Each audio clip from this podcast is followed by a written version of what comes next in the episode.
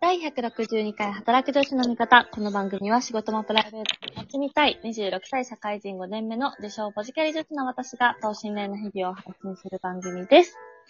えー、ということで今回はですね、前回ちょっと予告していたんですけれども、9月から、えーケンブリッジ大学の MBA に留学するキムシュンさんをゲストにお迎えしてお送りしていきたいと思います。よろしくお願いします。はい、よろしくお願いします。キムシュンと言います。はーい。ではですね、ちょっとキムシュンさんどんな人物なのか、早速自己紹介をお願いします。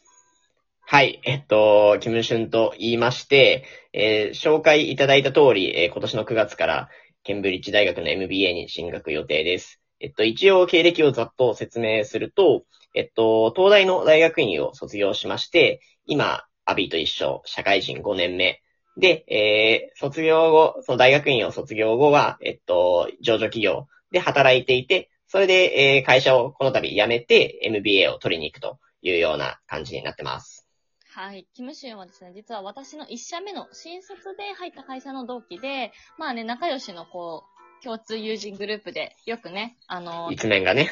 公園でね、飲みに行ったりしてたんですけれども、その中の一人で、まあちょっと今回 YouTube を始めたっていうところもあって、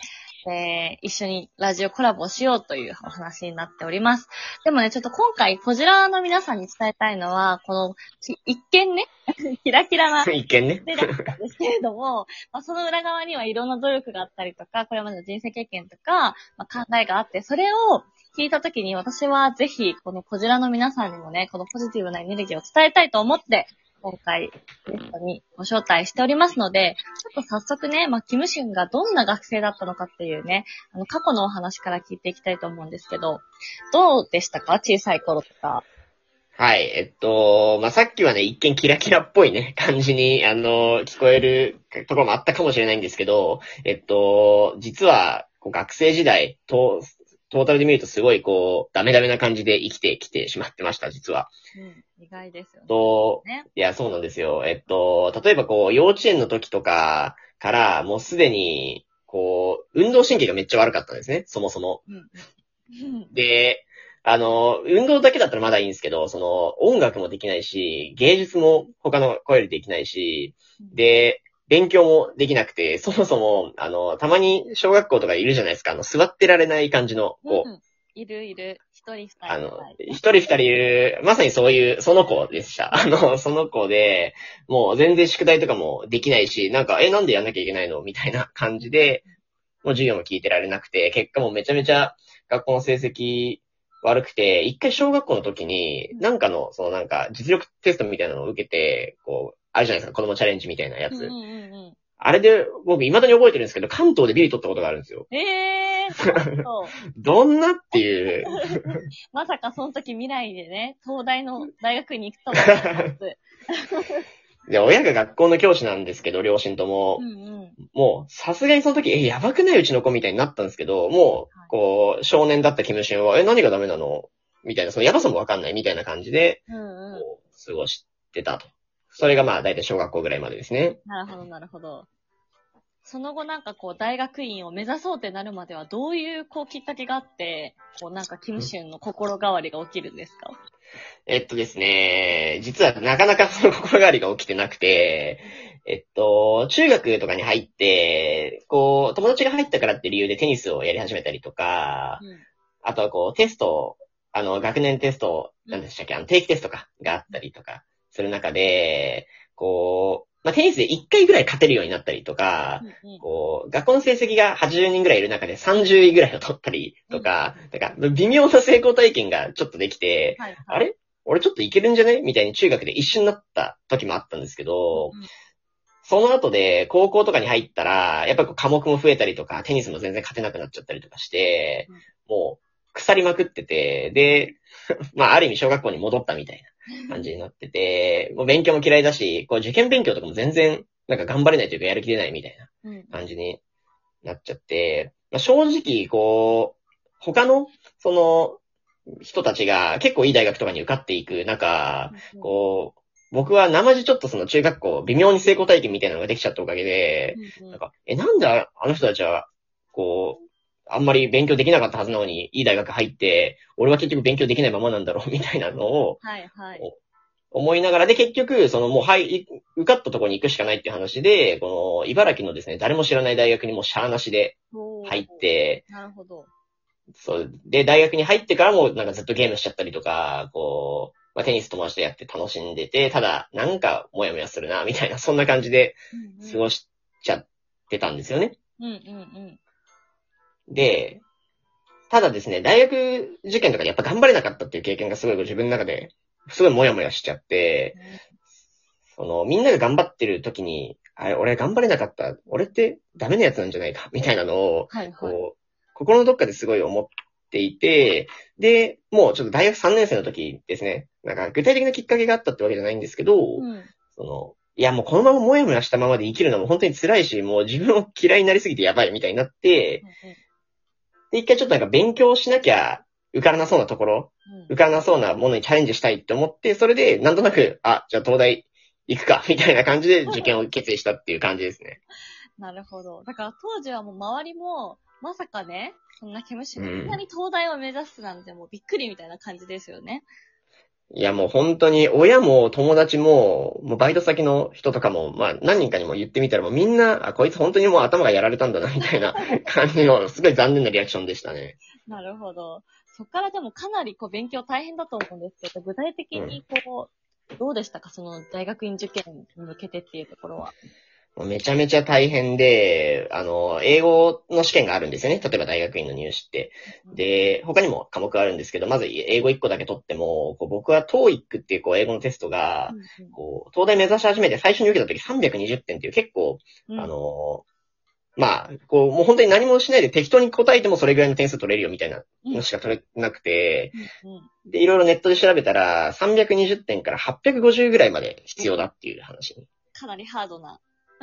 ハード。ただ当時の自分はもう勉強の常識がなさすぎて、なんかそれがどれぐらい大変なのかもわからなくて、おー、まあ、やるか、みたいな感じで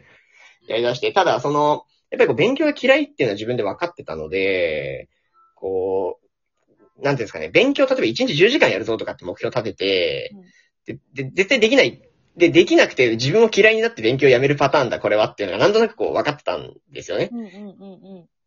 こう、で、やっぱ自分を嫌いになっちゃうと勉強続かないと思ったので、こう、まず最初1日、もう5分でいいから机座ろうみたいなうん。うん。ところから始めて、そんなやつ東大受けんなよって話なんですけど、まあまあそんなところから始めて、で、まあそうやってこう自己、まず自分のハードルが低い中で5分座れた。あ、俺結構目標達成できた。いけるかも、みたいなうんうん。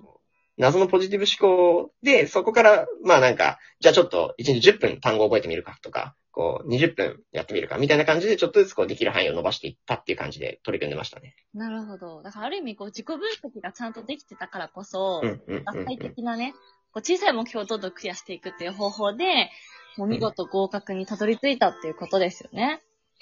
そうですね。だから、あのーやっぱりこう、そうやってちっちゃいハードルを積み重ねていくと自分の中で、こう、すごい成功体験が積まれていって、うんうんこう、あ、自分っていけるのかもって、そのなんか不思議な感覚が湧いてきて、うんそうすることで、こう、最後の一踏ん張り。例えばその、僕は一応受験の時東大しか受けなかったんですよ。うんうんあの、そ、そん、そんな5分しかそれなかったやつが東大だけ受けるって結構なんか、まあ、やっぱ当時、いろんな人がぶっ飛んでるって言ってて、うんう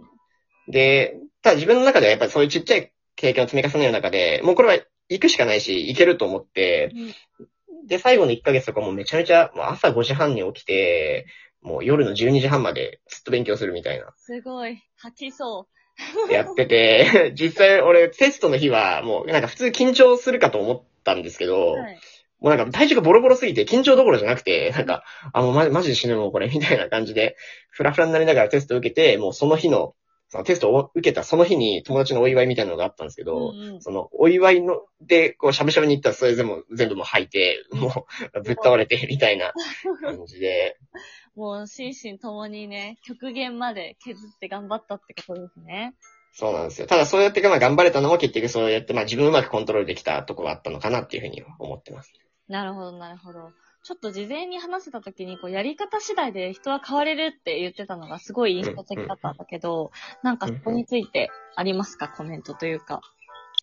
そうですね。あのーまさにやっぱりこう、自分の中で思ったのが、こう、二つあって、えっと、一個が、まず目、あの、目標を定めるっていうふうなところ。うんうん、で、もう一つがそのための戦略を考えるっていうところかなって思ってまして、うんこう、僕はやっぱりこう、何になりたいとか、どういう、例えばどの学校に受かりたいとか、テニスでどうなりたいとか、全然目標がなかったので頑張れなかったっていうところがすごくあったなと思ってて、うんうん逆にもういけるかわかんないけど、東大って一個まず目標を定めて、じゃあそれを、こう、まず目指して自分は行動していくんだって、そこのマインドをまず目標によって作るみたいなのが一個大事かなと。で、、